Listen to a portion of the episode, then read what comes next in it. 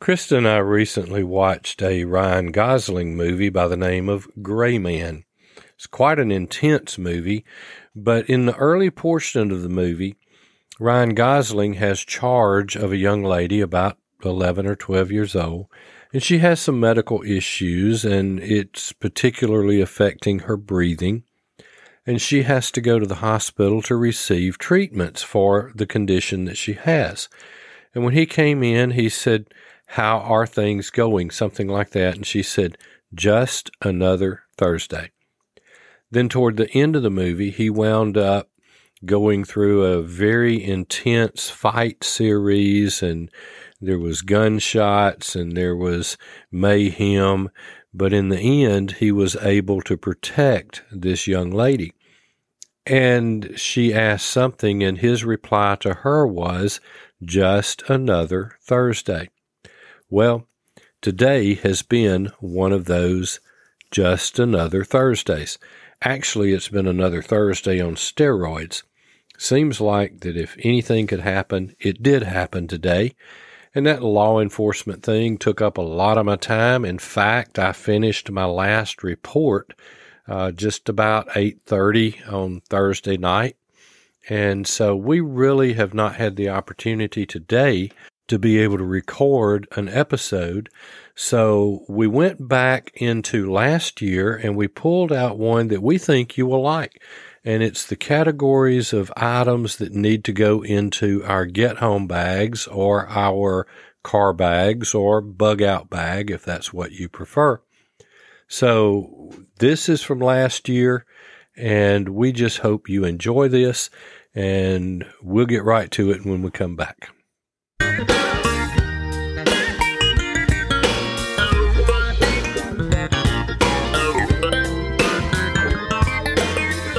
Welcome to the Practical Prepping Podcast. We're helping everyday people become prepared for whatever emergencies come our way, where gear is good, but knowledge is better, because the more you know, the less you have to carry. We're your hosts, Mark and Krista Lawley. Many new people have come into prepping after the year that we've had. You saw what happened, the business shutdowns. You saw the shortages, or you know those who did. We endured lockdowns. You saw all this and decided that you need to get ready for the next time something happens, and it will. For most of us, it's going to be our most likely event's going to be some type of weather issue, whether it's tornado, hurricane, snow, ice, wildfire. We could even see an economic downturn. We saw social unrest and riots, and there could be more. Or we could go through some type of a job loss. Many began stocking up on food, water, toilet paper, paper towels, and that's a good start. Many didn't stick with it and are probably no better prepared than they were a year ago. I'm guessing you've stuck with it. Or maybe you're brand new to this. Welcome to the lifestyle. Let me encourage you to stick with it. Let me tell you, too, that prepping is a personal thing. There's no one way to prep. What you need to prep for may be totally different from what we need to prep. Where we live, we aren't concerned about volcanic eruptions, tsunamis, wildfires, or avalanches. We're just not going to see those unless there were to be some type of world-changing event. We are going to have tornadoes. We'll see them in our area this year, next year, the year after, the year after, and we prepare for those. In most years, if we have a snow event where we live, we just have another cup of coffee and the roads are clear in a few hours, but every few years we have a snow and ice event which takes everything down and takes out the power to many in the area. Remember, we live in North Alabama. We live in the South. Snow is not a great big issue here, but once in a while. And in nineteen ninety-three, it was us that was without power for seven days, and it could happen again, so we prepare for that. If you're just getting started, let me suggest you listen to episode number fifty-two on getting started, and episode number one where we tell our story and how we prep. Let me also encourage you, if you're just starting out, not to get overwhelmed. You can't do it all at one time or even in a short period of time. It takes a while. It becomes a lifestyle, and you'll never feel like you are where you want to be. You always feel like you need to add some more preps. Okay, you've considered starting or you've started with some food, water, and toilet paper. That's good. You've been reading up on prepping. You've been listening to podcasts. Maybe you've decided you need to take it a step further and build a bug-out bag or a get-home bag. Now let's talk about those for a moment. When people talk about bug-out bags or get-home bags, the definitions vary.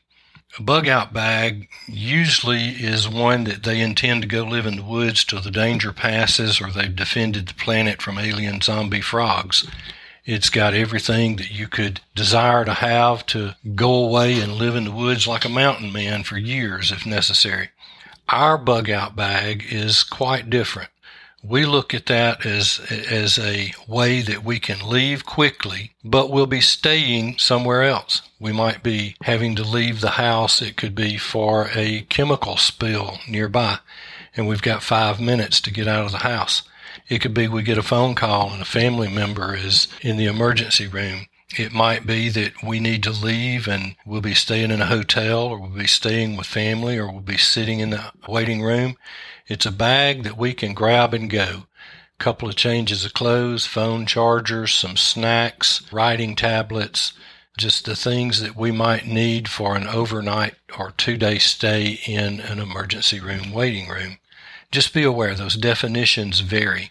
Now, a G H B, a get-home bag, that's what most folks are talking about when they talk about building a bug-out bag. It's actually a get-home bag. It's a bag that you carry in your car, and it's a bag that lets you get home or lets you rough it for a few days if you had to. Some call it a seventy-two hour bag. We call ours car bags. And yes, we could live in the woods for a few days if we had to get home on foot. Whatever you call it, it's a good thing to have. Now, remembering that your bag is going to look a lot different than our bag. It's going to contain different things in it than our bag, but there are some categories, and, and we're going to list ten categories here that are essential to have in either a get-home bag or a bug-out bag if you're planning to take that bag and go live in the woods for a week or so if you had to. First thing that you need to consider is water. You're not going to be able to carry gallons and gallons of water. You know, they recommend a gallon per day per person. So if Krista and I are traveling together, that's two people. If we figured on being able to live out of that bag for three days, we'd be talking about six gallons of water. We're not going to be carrying six gallons of water in our car or on us. Now, we're going to carry some water. If we're traveling, we carry a one-gallon jug of water, plus we carry in our bags a couple of water bottles, but we also have a water filter. And there are a couple of really good ones on the market. LifeStraw is very good. We like the Sawyer Mini for one reason. It will filter up to one hundred thousand gallons of water. So I think the LifeStraw is like ten thousand gallons and the Sawyer Mini is one hundred thousand. But we do like the Sawyer Mini, so that's what we carry in ours. And it will screw on top of a standard water bottle or a two-liter bottle, something like that. So you can, if you carry multiple bottles, you've got two bottles to drink to start with, and then you can fill one of those bottles with dirty water out of a creek or a stream or whatever, and then you can screw it onto that filter and squeeze that water through the filter into your other bottle and then do it again and have that second bottle ready when you need it. So you need to consider water. How are you going to handle that? Now, food.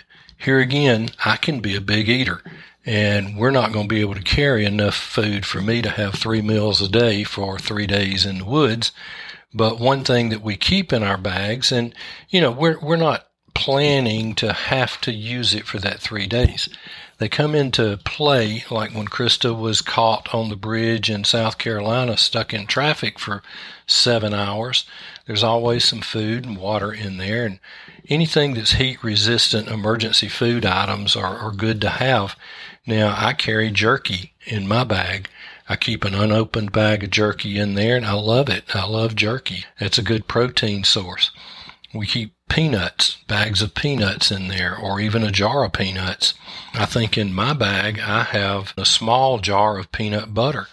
You carry granola bars, protein bars, But now, again, I'm not going to be able to carry enough food to eat for three days, so I carry some fishing line, hooks, and sinkers.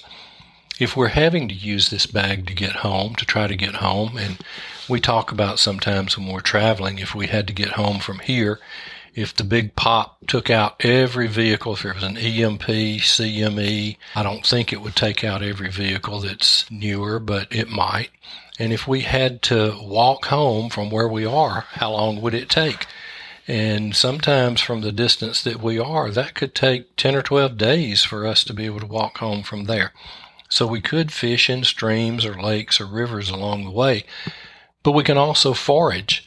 We can look for fruit. We can look for edible plants in the woods, and there are many books on that. And you can become familiar with what you can forage as you eat. Nuts, berries, just, just find out what's safe to eat. Now, a very important part of your bag or of your survival equipment is a knife. We carry a good fixed blade knife. I personally carry a U S M C K-bar. And this knife was built in the seventies, and it's the genuine issued real deal. And it's good, it's strong, it's sturdy. I can do some chopping with it. I can do cutting, uh, all kinds of things. And, and another thing about a fixed blade knife is it won't fold up on your fingers, so you're not going to close your fingers up in it. But I do carry a lock blade folding knife as well. Now, that's good for smaller projects than I would use the K-bar for.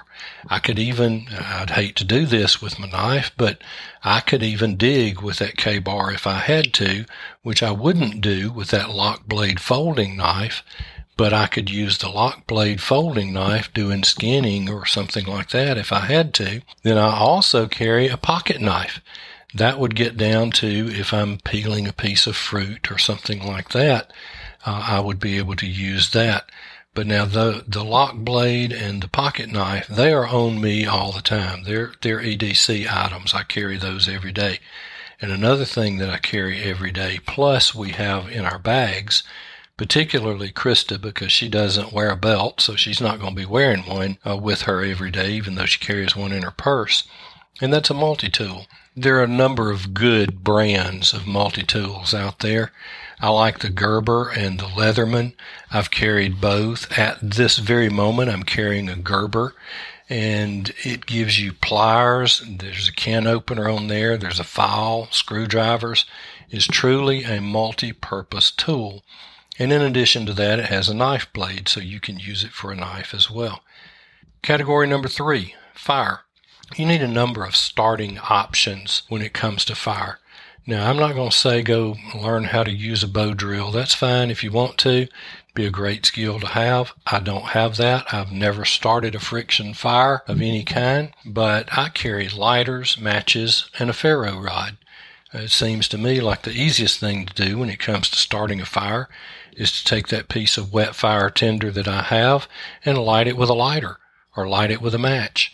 And I carry a couple of these in my bag. I carry a couple of boxes of matches in my bag, and those are in Ziploc bags as well. And then I carry the ferro rod as a backup to each and every one of those systems. But you need something and at least one backup method in there. Category number five, medical. You need a good first aid kit to be able to handle minor trauma, to be able to bandage up small wounds, even Band-Aids, antibacterial cream, things like that. Now, I would suggest a tourniquet. Invest in a good tourniquet and learn how to use that. In one of my bags, I carry a SWAT-T. SWAT-T is good for making a compression bandage. It's a good tourniquet for using on other people, but it'd be difficult to put it on your own arm if you needed to. But a tourniquet's a good thing to have with you anyway. Also, some over-the-counter medications, stomach medications, diarrhea medications, Benadryl for allergic reactions, pain relief. It can be ibuprofen. It can be acetaminophen. It can be whatever you carry for over-the-counter pain medication.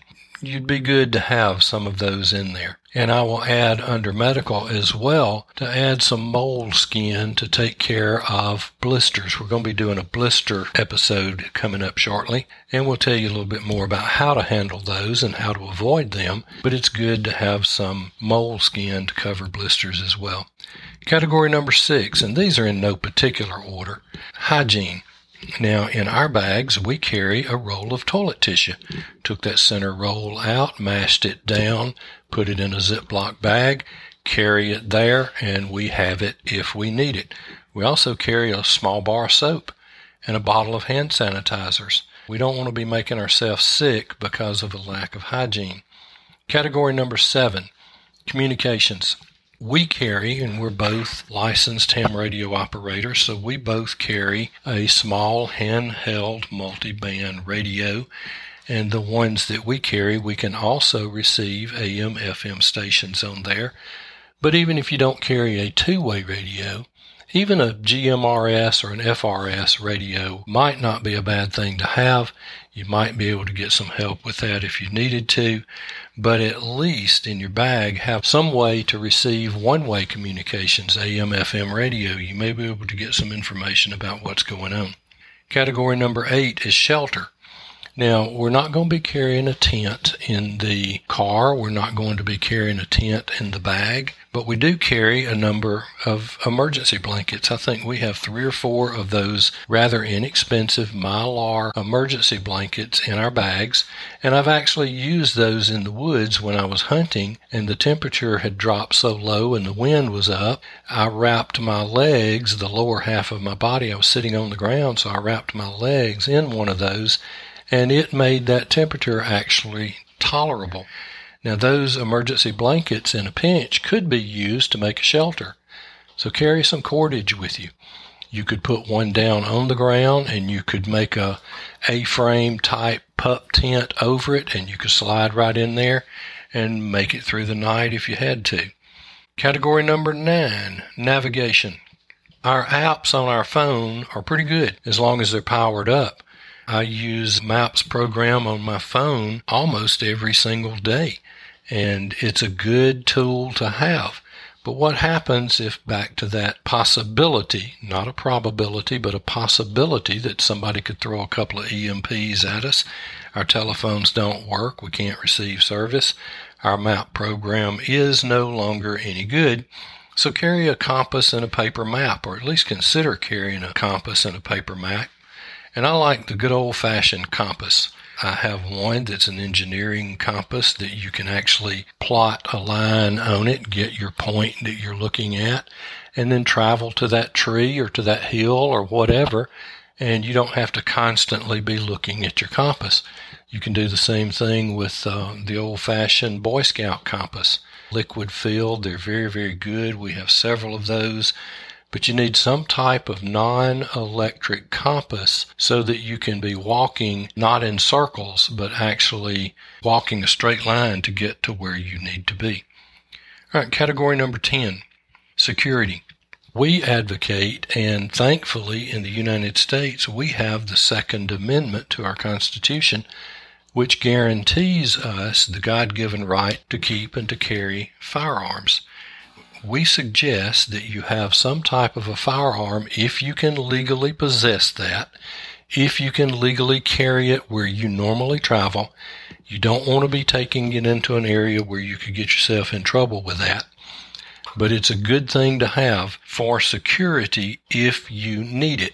That firearm could also be used to provide food. You know, in the South, we've got rabbits and squirrels and all kinds of little critters that we could eat in the woods, and firearm would make it a whole lot easier to, to get a rabbit, because I honestly, I'm not fast enough to catch a rabbit, and I'm kind of doubting that you are either. So firearm is a good thing for that.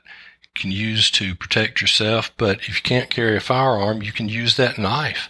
You've got a good, sturdy, fixed-blade knife. That can be used to protect yourself as well. Otherwise, you can use an impact weapon of some type. You can carry a baton. You can carry a bat, even a good long walking stick. And that could be used for security as well. All right, there's the ten categories, and let's run back over those real quick, and we will put these in the show notes. Water, food, knife, fire, medical, hygiene, communications, shelter, navigation, and security, plus anything else you want to carry or need to carry in your bag. There's lots more that you could or possibly should even have in your bag, but the choice is yours. Drop us an email or find us on Facebook and let us know what else you plan to carry in your bag, and we'll see you next time. We wrote Practical Prepping for Everyday People to help those who want to get started prepping or who want to take their prepping to the next level. If you enjoy this podcast, you likely have friends who would enjoy it as well. We would appreciate it if you would share the podcast on your social media accounts. The direct link is in the show notes. And as always, stuff happens. Stay prepared.